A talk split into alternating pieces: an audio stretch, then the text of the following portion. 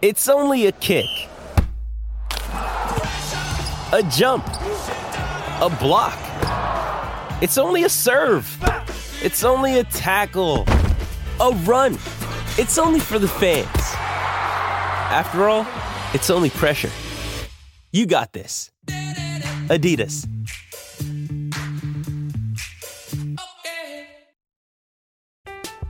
I'm Alex Rodriguez. And I'm Jason Kelly. From Bloomberg, this is The Deal. Each week, you'll hear us in conversation with business icons. This show will explore deal making across sports, media, and entertainment. That is a harsh lesson in business. Sports is not And, uh, as simple you know, I- as bringing a bunch of big names together. I didn't want to do another stomp you out speech. It opened up so many more doors. The show is called The, The Deal. Listen to The Deal. Listen to The Deal on Spotify. Pats Interference is brought to you by FanDuel, the exclusive wagering partner of the CLNS Media Network.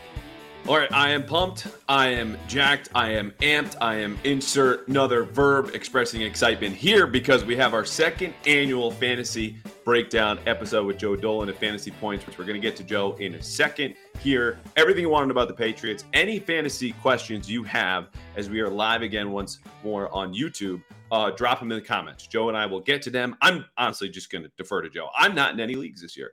Uh, so I'll let the expert be the expert. In the meantime, before we get to Joe, we have a couple housekeeping notes. This is our third episode of the week, a rarity here in the Pats Interference podcast, brought to you by FanDuel, the exclusive wagering partner of the CLNS Media Network. And that is partly because I don't know when we'll be back. it's not supposed to be some sort of dramatic mention here. Like we'll, we'll record twice next week, we'll publish them. We'll probably do one that'll be live. But with the timing of tomorrow's preseason game on Friday against the Titans, you have a weekend when most people are not on the internet uh, Monday, and then Tuesday's cutdown day. You know, I'm still unsure when we're going to be back. So it could be Tuesday night at the latest. It should be Wednesday morning. If you don't hear from us until Wednesday morning, nothing wrong. We will have full breakdowns, another guest, get through everything on the Patriots 53 man roster. That is coming up next.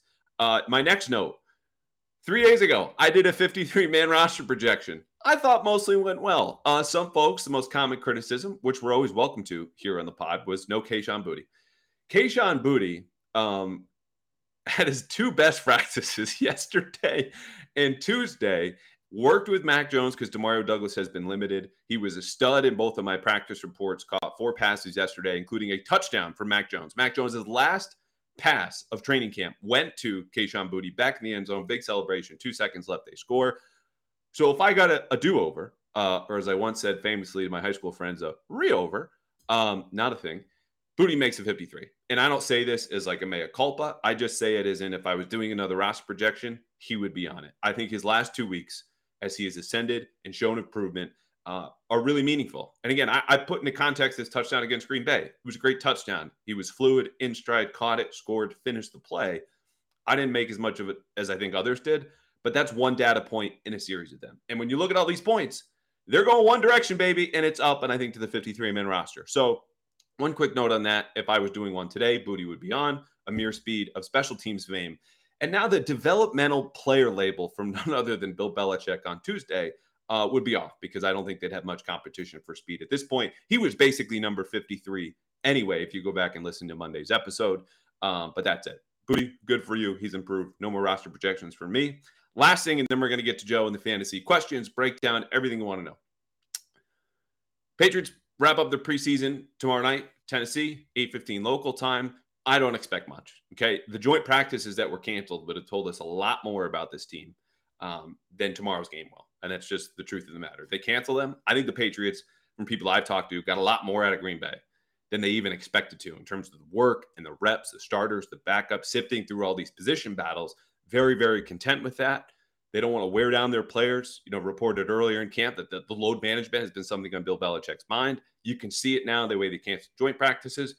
They're not going to go full throttle tomorrow with all of their starters and backups. Okay, Mac Jones looked like on Wednesday when he's taking you know 23 dropbacks, um, gets pass off on, on on 23. Then we really took 30. There were seven sacks yesterday. But anyway, he gets a heavy workload. He's probably not going to play Friday night. So a lot more Bailey Zappe, Trace McSorley, and that's okay because this game, of course, like any preseason game, it's not about winning. it's about getting in, staying up, and staying healthy. And in this last week, determining who gets to stay on the roster and who wins a backup job uh, and gets to make it. So I'm just going to give you a few players to watch. That is going to be the preview. I think that's the healthiest preview you could have for a preseason game, which as soon as it ends, everyone on my end of things is doing roster projections and recapping the summer and training camp stats and yada yada. And you're looking ahead because finally, finally on Sunday, we will be two weeks away from real football and the Patriots play the Eagles in Gillette Stadium. So those players that I mentioned to watch for tomorrow. Boutte, number one with the bullet. I think he would have to have a disastrous last game to be considered back on the bubble. That's how good I feel about his last two days. In the last two weeks, again, it's been a long stretch for him of just steady improvement. Sidy Sow at right tackle. He's making the team, uh, but he might be your right tackle, even though Mike Onwenu came back to practice yesterday. Didn't participate in team, team drills. We didn't see him as a guard or as a tackle. I, Belichick has repeatedly said they want to keep him at guard. But Sidy Sow right now might be and he needs as many reps as possible at right tackle. Looked fine in Green Bay, better than he did against Houston. Uh, a solid performance against Tennessee should give you hope in a way that we really haven't had, rightfully so, with a fourth round rookie who played guard in college and is now doing something different in the pros. Calvin Munson, uh, he was number 52 on the roster for me for reasons that I detailed, playing more top snaps on the defense in practice. Did it in the second quarter against Green Bay and he's a core special teamer. All four coverage teams, you can find number 43 on there. I don't know because again, he's 52 on my 53 man roster. If that's enough to put him on for the Patriots, but if he makes a couple defensive plays, again, stays healthy, it is still in those special teams units. I feel good about him. If he's not, then you might see him cut, and folks like me and Phil Perry and others go, well, we we missed on one. Um, last two, Sam Roberts, defensive lineman real up and down. I said on uh, Taylor Kyle's pod just yesterday. Last couple weeks have been like an EKG. You know, he is up and down and up and down and up and down. Two penalties against Green Bay. Sam Roberts made the team last year. Is a six round pick. You play a clean game against Tennessee.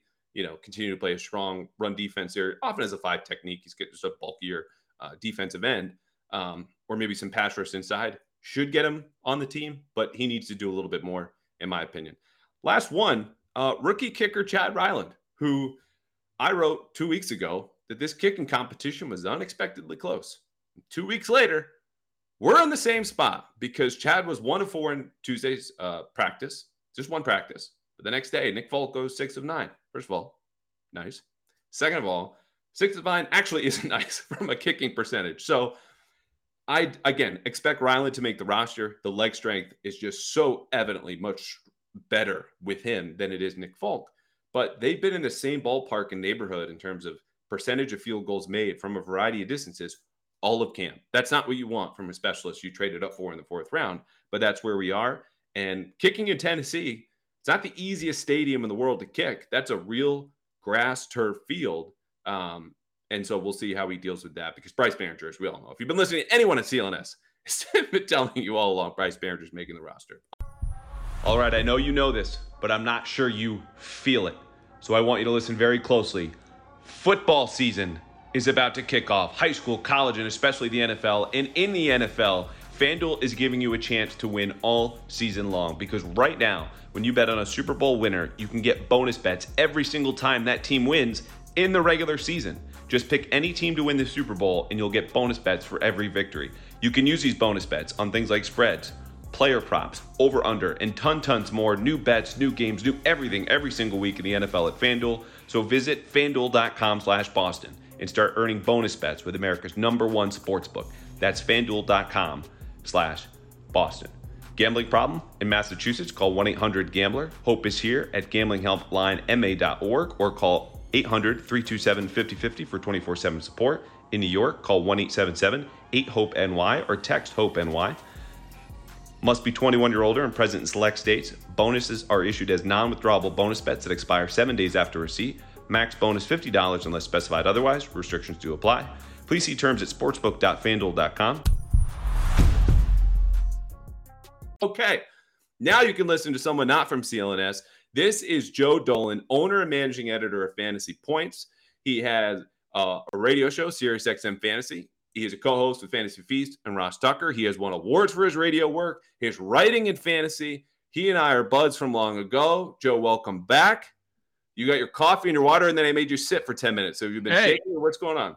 Not a problem. I was I was actually cleaning out my inbox. I'm a clean inbox kind of guy, Callahan. If I have an unread email, it's something that I want to get back to. So I was cleaning out my inbox while you were giving that wonderful uh, monologue. Uh, I, you know, Kayshon Boutte is not a player that I've been really considering much for fantasy, but potentially somebody I have to uh, down the line. So uh, good to hear from you. Good to hear about the Patriots. Uh, two, uh, two and a half weeks away from week one. It's going to be interesting to see what Bill O'Brien has cooked up for uh, for Mac Jones and the boys.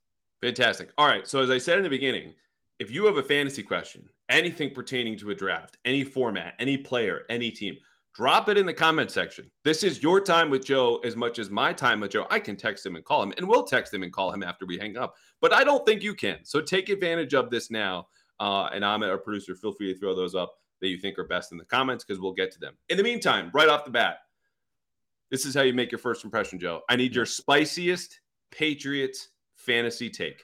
Oh, here's my spiciest Patriots fantasy take. Um, I have been dreading this podcast because the Patriots are maybe the hardest team for me to break down from a fantasy football perspective all year because they were so bad last year from in basically with the exception of Rhamondre Stevenson and even then Stevenson didn't score a whole lot of touchdowns. With the exception of Rhamondre Stevenson they were so bad from a fantasy perspective last year and then they didn't go out and really do all that all too many interesting things this offseason um with the exception of getting an actual professional play caller in the in the building which i think people are really excited about in new england. No this is a this is a very difficult fantasy team to break down and really has been callahan since since tom brady moved on. But um they're they're let me let me uh liken it to a new england um kind of uh kind of analogy here. It's like eating a lobster. You gotta you gotta pick through the shell, and there's meat. Okay. And I think there's going to be some meat with the Patriots. It's just a matter of finding it, and it, it I'm I've been challenged to do so thus far, but I think there's going to be some value at some point on this team. I don't know if it's going to be value that you're drafting uh, in your draft or if it's value that you're going to be picking up off the waiver wire two, three, four weeks into the season. I think there's going to be some meat in a Bill O'Brien lobster, I will say. I got to be honest. I was uncertain where that analogy was going and how far it would go and how well it would go. But I think you stuck the landing, buddy. I, I oh, like that you. idea of it's going to take you time to peel off the shell. Whatever. I'll just admit it. I, I don't eat lobster. Um, but it did have me wondering if your if your coffee was Dunkin'. We have we have Dunkin' over there. No, this is uh this is something local here in Greenville, South Carolina. So it's okay. uh in, in, a Villanova in a Villanova football mug. So okay, now it's getting worse. Um, says the UConn guy. But look, it is going to take time because the Patriots offense as a whole is going to take time, as most offenses do with you know limited preseason, fewer padded practices, yada yada yada. Uh, Mike Gesicki, of course, is also injured. That's going to factor in. Is yeah. detailed? He's kind of elbowing out for snaps as a fifth skill position player with Rhamondre Stevenson Juju Smith Schuster, DeVante Parker, and Hunter Henry all entrenched in their own starting jobs. So whether it's him or Kendrick Bourne or Pop Douglas, who we can get into, like it will take time to develop. I don't think they have a firm idea of who their five best are, and it'll depend on the week, the opponent game plan, blah, blah, blah. But that's something they will learn by late October. So keep an eye on the waiver wire. All right, Rhamondre Stevenson. Yep. I'm going to take a victory lap.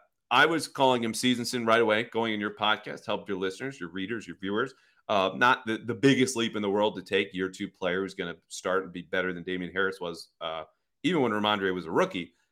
But everyone's on Rhamondre Stevenson right now, even with Ezekiel Elliott, who we'll get to.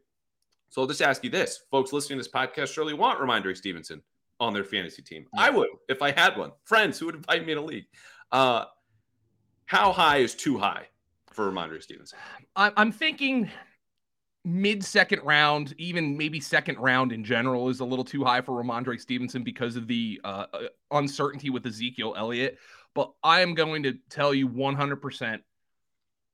Though Dalvin Cook ended up signing with another AFC East team and kind of muddied up that backfield uh, in New York, I was thrilled when the Patriots signed Ezekiel Elliott and not Dalvin Cook because I think Dalvin Cook's got a lot more left in the tank than Ezekiel Elliott has. And when I looked at the numbers, Ezekiel Elliott last year, one of the least efficient runners in football, one of the, I mean, one of the level worst receiving backs in the entire NFL last season. Um, he, uh, uh, by fantasy points data of running backs who ran 50 or more routes, he had the fifth lowest yards per route run. Um, and that included guys like a former Patriot Jakob Johnson. I put I, fullbacks were in there. So that's how bad Ezekiel Elliott was as a receiver last year. Uh, Damien Harris, who I know Patriots fans probably do not view as uh, necessarily Kevin Faulk back there, uh, more than doubled Ezekiel Elliott in yards per route run. Rhamondre Stevenson nearly tripled Ezekiel Elliott in yards per route run. So I looked at that number and I'm like, okay, do I think Ezekiel Elliott is going to get some third down snaps? Yes, because I think Bill Belichick and Bill O'Brien, they come from the old school. They're going to like running backs who can protect their quarterback, and Ezekiel Elliott can still do that. They're going to like guys who on third and one can pick up two yards. Ezekiel Elliott is still adept at that. But I never viewed this as a situation where Rhamondre Stevenson was going to play 100% of the snaps. He's not Christian McCaffrey. Um, even though he caught 60 passes last year, I still think, by the way, that's going to be a big part of his game. Because well, 60% last year or whatever it was, it was in that neighborhood. Yeah. It was like an all time high for, for Belichick era running backs. And you saw it at the end of the last part of the season, where in the last three games, he's averaging just 27 yards per game after contact. Up until yeah. then, it had been 51. And part of that's on bad blocking, but you're right. Like he, he won't be 100%. If he does 60 again, I think something will have gone wrong. Yeah, and there was a stretch last season with with his uh Rhamondre Stevenson where uh, uh this is um weeks 5 through 13 before he got kind of dinged up where he he had a snap rate of 78.8% uh, and he had a 20.8% target share. Those were both second among running backs over that span. So it goes to show you that he was playing a serious bell cow role. That can fall back and maybe he can get to the 60, 65% range. And trust me, there are definitely going to be drives where I'm sitting there on a Sunday. My, my couch over here, Callahan, I, I sit on that Sunday that couch 18 days a year. It's on NFL Sundays. The rest of the time, it's occupied by my two Greyhounds over here. So uh, I, I rent it from them on NFL Sundays. But I guarantee there are going to be, and it might even be Week One against Philadelphia where you see Rhamondre Stevenson put 45 yards together on a 70 yard drive and Ezekiel Elliott falls ass backwards into the end zone. Like, and that's frustrating for fantasy. It will happen, but I'm still not low on Rhamondre Stevenson because he was so much better than Ezekiel Elliott in basically every department last year. And I never once presumed that he was going to be a 100% snap share kind of guy, that those guys really don't exist anymore. Even Christian McCaffrey doesn't do that anymore. So it's it it's a guy who I have in the third round. I have him firmly in my top 12 running backs, which makes him a number one running back for fantasy. If I were to start my draft, let's just say I, I think this is a really good year to start with two wide receivers. Let's say I start my draft drafting Ja'Marr Chase in the first round and DeVonta Smith in the second. Rhamondre Stevenson in the third round is pretty appealing as my number one running back because I feel like those wide receivers can carry me. And then Rhamondre Stevenson, maybe he has some up and down weeks, but he's certainly going to have weeks when he has 20, 25 touches. I think those are still in the cards. Please correct me if I'm wrong. Well, a couple things on Rhamondre. One, last year, by a traditional running back standpoint from, from fantasy, you know, he wasn't your bell cow guy. It was the touches, the catches that he had versus the rushing touchdowns. He only had five rushing touchdowns. That's a number that I think he could surpass this year, even with Ezekiel Elliott sitting, waiting, perching to vulture those scores right at the end. And so for me, he just barely eclipsed a thousand yards rushing. As I mentioned, only the five touchdowns. He led the team in catches. That won't happen again, I don't think. But what it also underscores with those catches was he was one of two players that Mac Jones trusted in that offense. That offense is gone. The coaching staff is rearranged. We don't have to revisit that. But he'll only build on that trust with Mac, I think, this year. Mm-hmm. And you see it when Mac is under pressure, which is an area that I know he's been working on and needs to, and something that you'll see on third down and in the red zone. He's going to go to the guy that he knows A can can catch the ball, but B make somebody miss. And there aren't a ton of guys like that on this roster. So between their relationship and dynamic and the stats you saw last year, go okay, he's got more competition. Um, in, in at the goal line with Ezekiel yeah. Elliott, Damien Harris is still better power rusher, uh, pure rusher. He can he can have better numbers than last year. I think kind of fulfill what you would want from a, a running back there. So late second round sounds fair because I know this depends, right? Like if you're yeah. you know late second round, you're probably not waiting for the third to come around, or maybe you are if it's a snake draft, but um, that's that's kind of the window there. Late, Late second, early early third round, I think is the right spot. I was just looking at uh, ADP, average draft position for those uh, uninitiated, um, at, in the NFFC uh, drafts, which are which are high stakes drafts. As a matter of fact, his ADP I think is a little too low. He's going in the late third round in those leagues, and Hmm. there there's one where NFFC is different. It has third round reversal, which uh, we'll- get into the we can get into the weeds on that if you want to. I don't. Late, okay, don't. late third. He's a late third round pick there, which I think is a really good value, especially as a number one running back. And here is here's something about the Patriots. Whenever I t- tweet something about the Patriots, and I was tweeting when they signed Ezekiel Elliott, you might have seen this.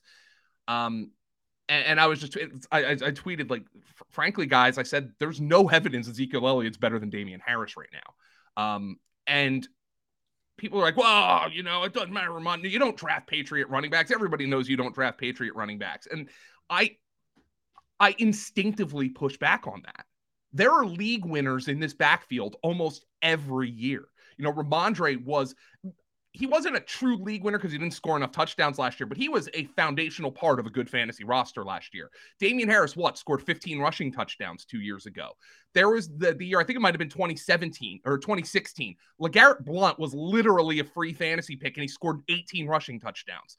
James White has had years where he's caught 70 passes. There are league winners in this Patriots backfield almost every single year, and that's even in the post Tom Brady era because Damien Harris did it two years ago and Rhamondre did it last year when they didn't even have an actual play caller on staff. So I push back against the notion that you don't draft Patriot running backs because they produce. They Well, I'm have glad- produced. I'm glad you said that. And I think the value to be found, again, non fantasy expert, having the fantasy expert Mhm. on his podcast is in the later round players Yeah. because those are most likely to give you value. You know, Rondre Stevenson, you take him in the second, third round, needs to match the stats we just listed off from last year or Right. do even better to fulfill that Mhm. investment you've made in the draft. If you take Ezekiel Elliott in the last round, I, I don't know where he's going. I don't know his ADP. And he gets 10 touchdowns just by virtue of Mondre being banged up for a couple weeks and he's at the goal line anyway, where he got 12 last year. Um, that seems like great value. So on Zeke, the idea of value in late round in this backfield, like I, I wouldn't draft Ty Montgomery. Kevin Harris is whatever. Pierre Strong just got healthy again, and who knows. Uh, what is Zeke's value? What more do you need to see from him if you're going to draft him? Are you drafting him at all? Uh, what it would have to be would be on a team where I have three or four running backs who I feel really good about. Um, and then I'm just like, all right, I'm looking for cheap touchdowns and maybe some cheap catches. And Ezekiel Elliott could certainly provide that. His ADP over the last two weeks on the NFFC, and now keep in mind that includes drafts before he signed anywhere. So it's probably a little deflated, um, is about 150 picks into the draft, which would make him a 13th round pick. Um, that also includes a draft where he went as high as 97 overall, which would have been the first pick of the ninth round. So there are people thinking Ezekiel Elliott. How many could- beers? How many beers, Joe, for you to take Ezekiel Elliott 97th? I would have to drink enough to pass out on my computer and auto draft it. okay. Okay, uh, I have my Yeah. first draft tonight. It's a, it's um, it's an auction slash salary cap draft. Uh, Mm. I have literally been in one of those drafts where somebody fell asleep. By the way, because you like just had a long day at work, not a pleasant experience. Trust me. No, uh, I'm not taking Ezekiel Elliott at 97 overall. But if he's 150 picks into the draft, like I said, Patriot running backs have been league winners in the past. But you also astutely pointed out, I we weren't drafting James White in the third round. You know, we weren't drafting LeGarrette Blunt in the third round. We're drafting Rhamondre Stevenson in the third round. So he needs to, there's an expectation that he's going to be a league winning type of player. Ezekiel Elliott, I really could see a scenario, and this makes me sick to say it, but I could see a scenario where he scores seven touchdowns. And Yes. I, I'm, I'm sitting there saying, you know, that was actually a pretty good pick. I, I didn't like making it at the time, but I didn't uh, like, I did not like drafting LeGarrette Blunt in 2016. And he ended up being like the league winning player.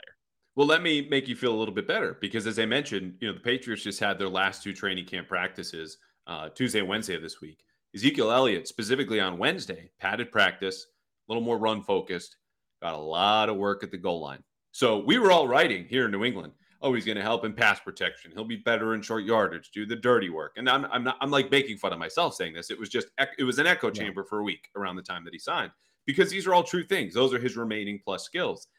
the Patriots see the same thing, man, based on what Yeah. I've seen at practice and just anything you might want to look back on the last couple years in Dallas. Like he's only all pro uh, honor was his rookie. His last Pro Bowl honor, I think, was in 2018. Like that guy going like this, you know, it's like one spoonful now at a time, and it's always from the two yard line or in. So that that could happen. Yeah, he's got some Metamucil in there, but uh, Yeah. but like, uh, hey, hey, you know, yeah. Now look, um, the thing about running backs for fantasy though, and I always say I call it Jan- I call this Janis's razor.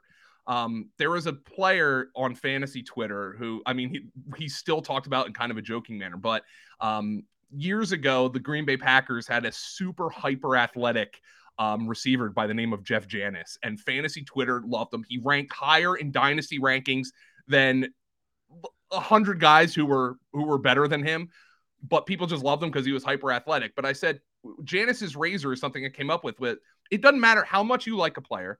It doesn't matter how much you think he's underutilized. It doesn't matter how much he's getting screwed by his coach if he's not on the field. And you can also flip that. It might not matter how washed you think Ezekiel Elliott is. People screaming last year, oh my God, Tony Pollard is so much better than this guy. They were right. But Ezekiel Elliott was still touching the ball 10 to 15 times a game. So it doesn't matter if you think he's washed if he's touching the ball 10 to 15 times a game because there's going to be inherent value in him touching the ball 10 to 15 times per game. And if he's touching the ball 10 to 15 times, which I don't think he will with New England, but let's just make the argument, that's 10 to 15 touches that Rhamondre Stevenson will not get. Spoiler alert: he's getting at least seven to twelve. I think Oh boy. per game. Yeah. All right. Uh, we could bet on that if we wanted to. Maybe we'll do a side bet. But if we I- I'm not any- going to bet against you on Patriots running backs. betting on Patriots running backs, as we've already documented, Yeah. uh, not a great uh, idea. But um, Hey, it's Kaley Cuoco for Priceline. Ready to go to your happy place for a happy price? Well, why didn't you say so? Just download the Priceline app right now and save up to 60% on hotels. So, whether it's Cousin Kevin's Kazoo concert in Kansas City, go Kevin, or Becky's Bachelorette Bash in Bermuda, you never have to miss a trip ever again. So, download the Priceline app today. Your savings are waiting. Go to your happy place for a happy price. Go to your happy price, Priceline.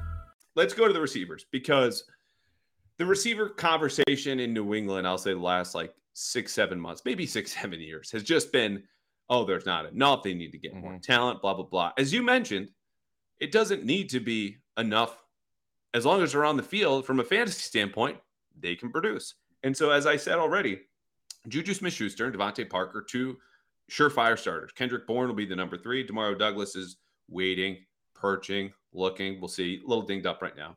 Um, when you look at that group, based on things you read or heard or charted or expected, and all the research you have at fantasy points, what stands out? How many of them are fantasy relevant? people are drafting Juju in like the top nine rounds of fantasy drafts. It is just something I never do.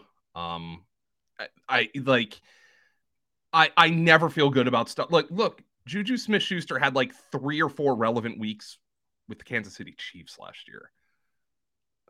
How how much do I think he's going to get with the Patriots? I mean, they're they don't have a target hound like Travis Kelce on this team, but they don't have Patrick Mahomes.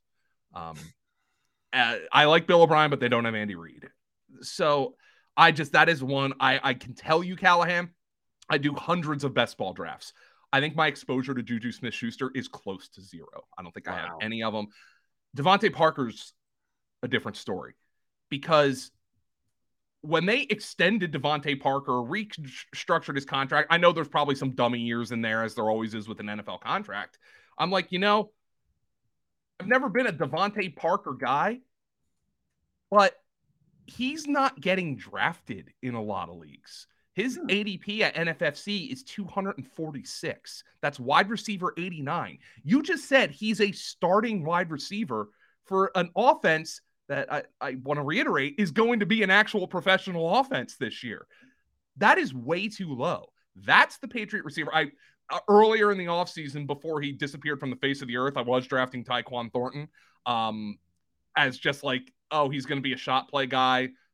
Haven't click the name, uh, his name. You haven't even mentioned him on this podcast. I'm sure he's a sore. Let, let, I, I just want to back up and ask your opinion because I'm sure he's a sore subject for Patriots fans. We're we're not going to um, talk about him too much because he's he's he's banged up. He was Yeah. demoted after one week of camp to work with the second team offense. Demario Douglas left him, so he's your number five receiver. And a lot of the conversation here, going back to roster projections, is do you keep him or Kayshon Boutte? I would bet now that they keep six receivers, uh, which Because is unusual given. Mike Gesicki is basically a wide receiver, as we've uh, already Yeah. talked about. One thing that just hit me though, listening to you, and I want to credit the proper person. I have him here uh, who dug this up. The other thing about the Patriots offense as a whole, if you want to be optimistic about them from a fantasy standpoint, A, go for it because A, you're a fan. Uh, but B, they're playing with better tempo. We've seen this in practice. We've seen this in preseason important. games. Pat Thorman uh, tweeted that they've they're leaving on average more than 10 seconds on the play clock when they snap the ball. More plays equals more targets, equals more rushes, just more volume all over the place. So DeVante Parker is not a high volume guy, but those targets are specifically in the red zone, jump balls, or what I've called 40 yard checkdowns, which we see from Mac Jones in practice, which is just, okay, everyone's covered, DP's going long, let me throw it there. And he's a boomer bust player. But when he booms, that might be two catches for 60 yards and a touchdown. And that, as far as I know, uh, will get done in fantasy every single week. Yes, it will. Uh, that's 14 points in, in a PPR league. That will get it done. So he's he's been my favorite Patriot non-Rhamondre division to draft. I do want to point something out though. There are edges to be had everywhere. The the the sleeper doesn't exist. First and foremost, uh, Demario Douglas would qualify as a fantasy sleeper because almost nobody is talking about him. Wait Um, though, so the headline of this podcast is Patriots fantasy sleepers. I can't, I can't have that dismissed. Maybe, maybe in your world because you got you, you especially are so all over all of the data and the, the Yeah. sleepers might just not exist anywhere. Like the proliferation of information with the internet is, is you know, fantasy football sleepers are now everyone's just favorite players. But if no one's drafting DeVante Parker, is he not Yeah. a sleeper? And- and he is. Um, I think people are just kind of bored with DeVante Parker because he's never kind of lived up to like he is unequivocally not a bust because he's been in the league, it feels like 15 years now, but he's Yeah. never kind of ascended to like the heights of a first round receiver that you think he should. Um, but no, he does qualify. Like guys that people well, maybe people are so bored that they've fallen asleep and just don't want to draft somebody. Maybe DeVante Parker does qualify. But here is one with the Patriots. I, like it is a cliche in fantasy football that the sleeper doesn't exist anymore because everybody, if you're in an auction draft or you're in a fantasy draft, you know that there's going to be that guy people are trying to slide through into the 14th round. Everybody's got the same guy because everybody reads the same article. Demario Douglas is absolutely one because I do want to ask about him. But there are still some bits of information that slip through the cracks. Those little pieces of lobster meat that you didn't pull out of the tail. And job by you. Hunter Henry is getting drafted after Mike Gesicki. That makes zero sense based on everything that I've read from Patriots reporters, based on everything that I'm hearing from you on today's podcast. It makes zero sense. Hunter Henry, oh, he's he's Mac Jones's guy. He's Mac. Pete, Mike Gesicki was a guy who was kind of just ignored in the Dolphins' offense last year because he can't block. And I th- think the Patriots are a better fit for Mike Gesicki than the Dolphins were. But can you? Is there any logic whatsoever in Hunter Henry being drafted after Mike Gesicki on average? No, not at all. And I do want to get to the tight ends, uh, but anything quickly on Kendrick Bourne, fan favorite. Oh. He's in the best shape of his life. Like Oh, he's one of those guys. He, uh, he's Well, basically that- that's from Belichick, and that's Oh, okay. reported. Like I- this is the you know spring training, uh, training camp. Like that line, of course, you know, is well worn, and it usually means nothing. But I think in his case, in some of his production we've seen, even the, the game against Green Bay, like everyone saw that RPO slant, dig route. Uh, I'm missing one other catch he had. Looks very good, but fantasy wise, I mean, there's there's a ceiling there. his ADP on the uh, his ADP on the uh, NFFC the last two weeks is wide receiver 165. There are there are drafts that you're going to have that don't have 165 total picks. Okay, all right, good to know. so Um, so like he is a quintessential waiver wire guy. Ken, nobody's ever wanted to draft Kendrick Bourne, but he's the type of guy who ends up on three different fantasy rosters in one league in the same season. That's what he is. Okay.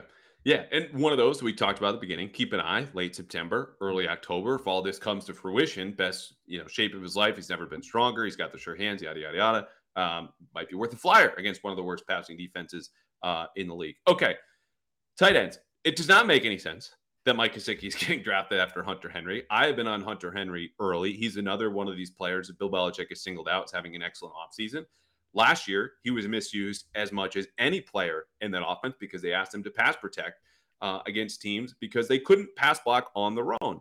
Hunter Henry, however, the year before, mind you, he's been very healthy the past two seasons, something that was rightfully a knock on him with the Chargers, was Max go to guy. In the same way we just described for DeVante Parker in the red zone, third down, or I need to throw this up and I hope the tallest dude on the field for us can go get it. Non Trent Brown category. So I'm in on Hunter Henry. I wrote yesterday that his connection with Mac has been the strongest of any pass catcher in camp. To me, whether that's real football or fantasy, that means something in a way that I don't know if I'm taking in whatever round this is your department, but as a tight end number two or like a fringe yes. top 10 guy, perfect. Uh, that, you don't need to take him as a fringe top 10 guy. That's the beauty of it. Excellent. Because there's going to be guys who people love as like kind of your sleeper tight ends. Um, my my single most drafted player in all of fantasy this year is Chigoziem Okonkwo, the tight end from the Titans. Can you spell that? Uh, yes, I can. C H I G uh, O Z I E M O K O N K W O. Uh, Um, he's okay. awesome.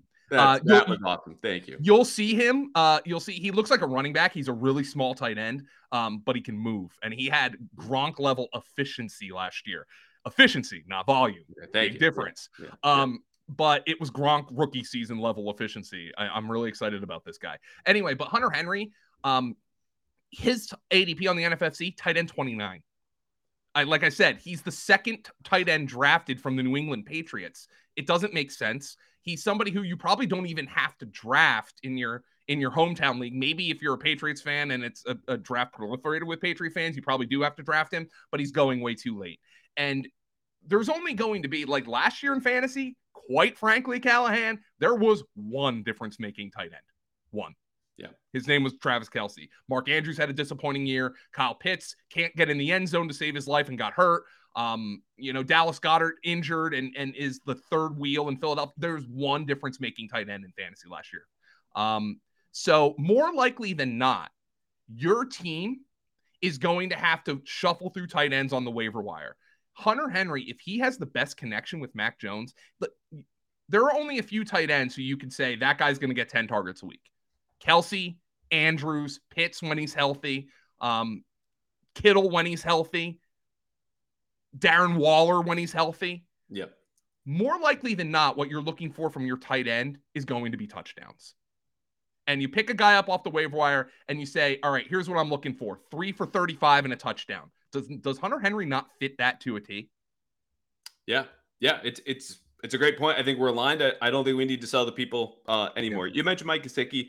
I, I want to hit on him quickly. Again, he's been was out for eight days, got a shoulder injury, red non-contact jersey in, in training camp, uh, but he's back. And to me, that's an encouraging sign for his availability week one against the Eagles. You know, whether or not he actually plays, obviously yeah. TBD.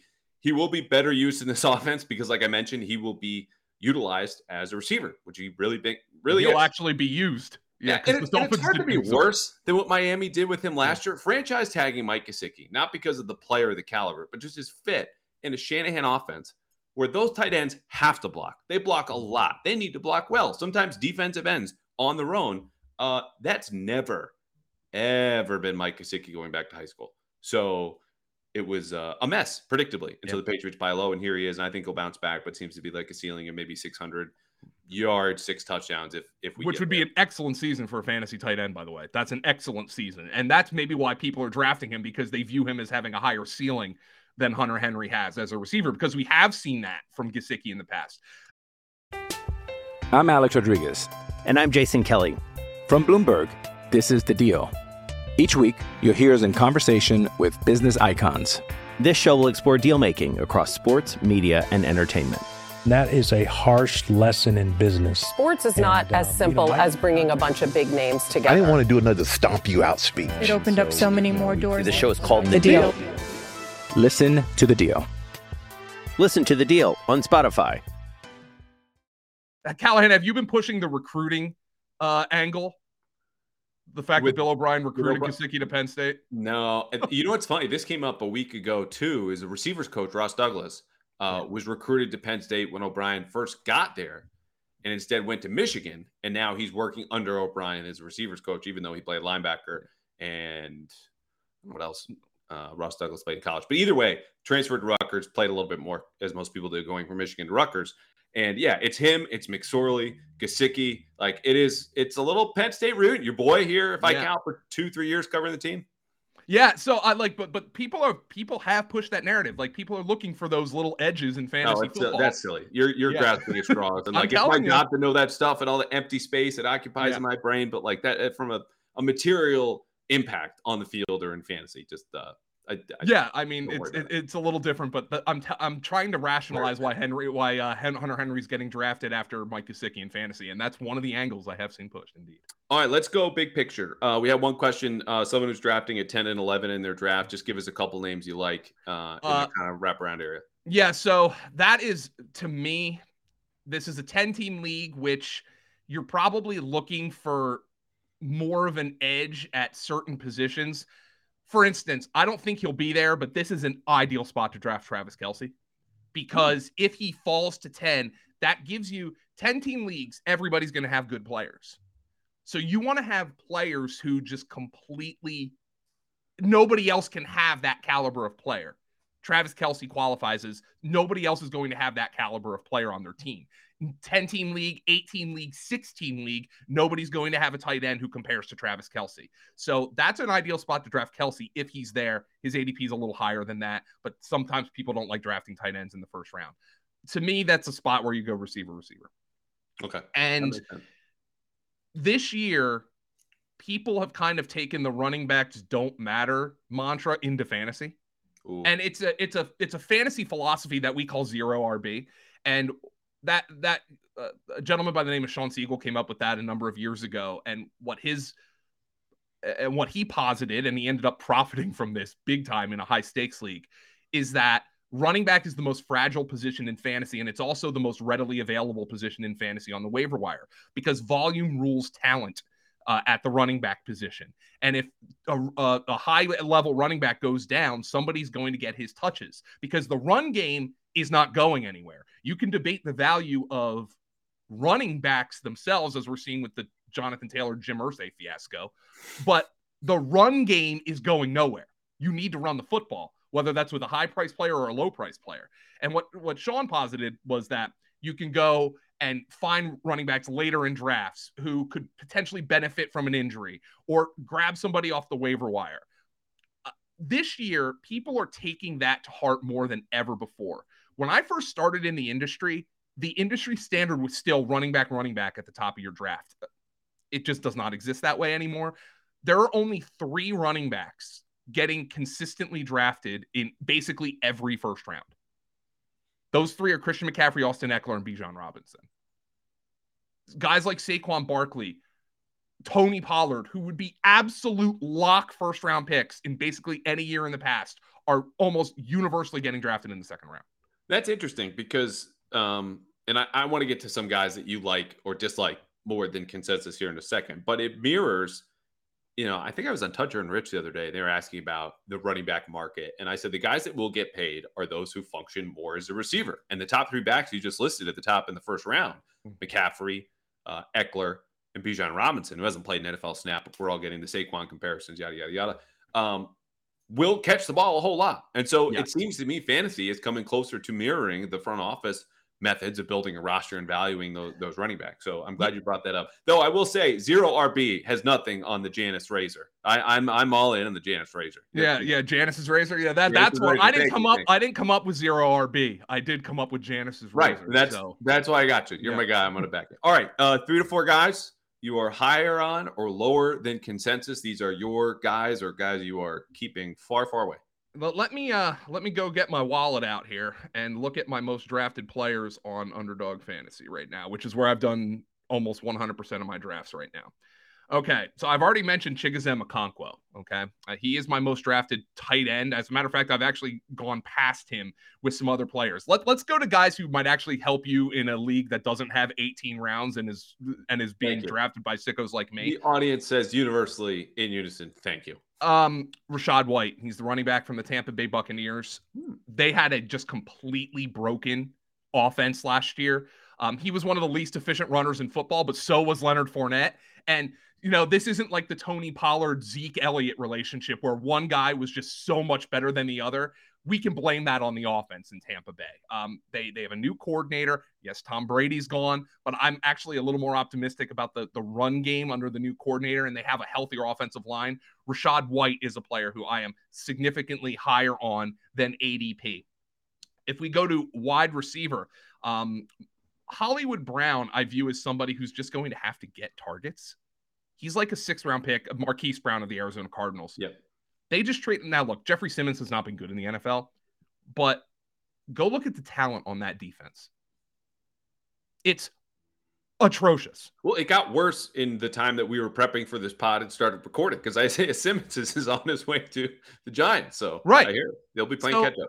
Yeah, so it's it's just atrocious. Um, and somebody's gonna have to catch the football. When DeAndre Hopkins was out last year, Marquise Brown was getting targeted at, at a top five rate um in the NFL. So this is a guy who's available in like the sixth round of drafts who you can get, who I think is going to be a very, very uh, target heavy player. You don't want to dra- like you don't never feel good drafting players from teams that are going to stink, but at least you know teams that are going to stink are going to have to throw the ball because they're going to be playing from behind. Another wide receiver who I'm back in. I'm going to go with two more wide receivers. Okay. Because they were two guys who I was in on, one more than the other last year, who did not come through for for multiple reasons that I'm back in on this year. Sky Moore, of the Kansas City Chiefs. I just think it, he got off uh, on the wrong foot as a rookie. They put him in as a punt returner, even though he had never done it. He's fumbling, he's muffing punts. That was a mistake by the Chiefs coaching staff, and it increased his learning curve. Everything I've heard from camp has been majorly positive on Sky Moore. He is taking over the JuJu Smith-Schuster slot role. Um, you're also hearing about Justin Ross, who's a guy you could probably in your home league let go on the waiver wire, the former Clemson receiver who I was has say had- maybe not in Greenville, South Carolina. not in Greenville, South Carolina. You can't. Uh, yeah, I was in uh, my hometown league uh, last year. Um, uh, we have we just like in our neighborhood, it's a ten dollar league, you know, and those are always the leagues I'm scared of, by the way, because I never know what anybody's gonna do. Um, I, I was going against my, my across the street neighbor, uh, Sandy, last year in week one. She she drafted. Uh, it was two years ago. She drafted Tom Brady in the first round, which by the by the way you just don't do. Um, Yeah, but no one, football. no one in this podcast or YouTube watch is knocking. I don't think. yeah, and Hunter and she drafted Hunter Renfrow in the second round. Oh, Okay, so she's a Clemson alum. So she drafted Hunter Renfrow in the second round, and I'm like, oh my lord, oh this is going to be such an awful team. Um, that was that was the 2021 season, and I'm sitting there in in just absolute dismay in week one as Hunter Renfrow's catching like eight passes for 95 yards, and I'm like, you have got to be kidding me. Um, but Yeah. uh, no, but like uh, anyway, uh, like Greenville, South Carolina, Justin Ross is probably going to get drafted. In in Boston, Massachusetts, he's probably not going to get drafted. But Sky Moore is the guy I'm in on who's taken over the Juju role. And the other guy is an NFC AFC East wide receiver um, whom Patriots fans are going to be familiar with. He's in Buffalo. His name's Gabriel Davis. And um, obviously, he had that huge four touchdown game in the playoffs against the Chiefs two years ago and he was ascending into the fourth round last year, and I was part of the dr- hype train driving it.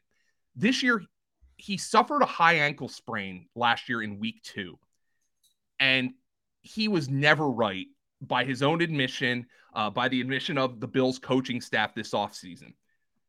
And in fantasy, I think we tend to punish guys who get hurt and play through injury and maybe are 60% of what they should be, as opposed to, oh, I totally forgot that that guy missed three games last season because he was awesome in all the other games that he that he um that he played in. And Gabriel Davis, Stefon Diggs has come out and said this guy's going to have a breakout season.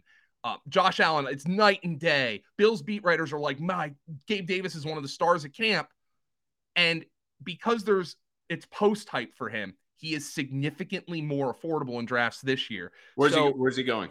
Uh, these all these guys that I just mentioned are going in like the sixth, seventh, eighth, ninth round pocket. Okay. Um, and those are those th- th- that's kind of the meat of your draft, right? Like you have you have the glitz and glamour at the top, but th- those are league winning draft picks. Those are guys who I hate. Oh, guys, you can't leave your draft without because you can get yourself into trouble if you're going two, three rounds above ADP to draft players. Um, but those are th- those are four guys who will make up a lot of the a lot of the the the foundation of my fantasy teams because draft position dictates so much of what your team looks like at the top. I'm not getting Justin Jefferson if I have the ninth pick. It's not going to happen. But I can get Rachaad White and Sky Moore and Gabriel Davis on multiple teams because as as the rounds go as the rounds um as time increases in your draft, the gap between the 60th pick and the 70th pick is a lot smaller than the gap between the first pick and the fifth pick. So right. you so you're able to package a lot of those players together. So that's why I, I highlighted those players. Well, I appreciate you taking the time. I appreciate you dropping some fantasy knowledge, all the research, anything anyone wants to know about fantasy. Visit Fantasy Points. This is the owner, managing editor Joe Dolan. To recap what we said about the Patriots, too high for Rhamondre Stevenson, probably middle second round, but late second round, early third round, go nuts. DeVante Parker is a receiver we are both in on from folks who are looking at practice or those looking uh, at his stats and his opportunities here and targets. A little lower on Juju, who's going pretty high. Kendrick Bourne or Demario Douglas, you want a late round flyer. No one's going to stop you, especially Dynasty uh, for Douglas. And buy, buy, buy on Hunter Henry. So that is Joe Dolan. You got to run. Thank you for the time, man. I'm already looking forward to uh, next year. Hopefully, you don't dread it as much as the first thing. yeah, I would love, I would love for Bill O'Brien to come out and have this team be like freaking. I, I think Patriots fans would be thrilled if they were like 15th in offense this year. Just have a professional offense this year and actually put the ball in the hands of playmakers outside of Rhamondre Stevenson. I would be thrilled with that, and I think Pats fans would be too. They will be.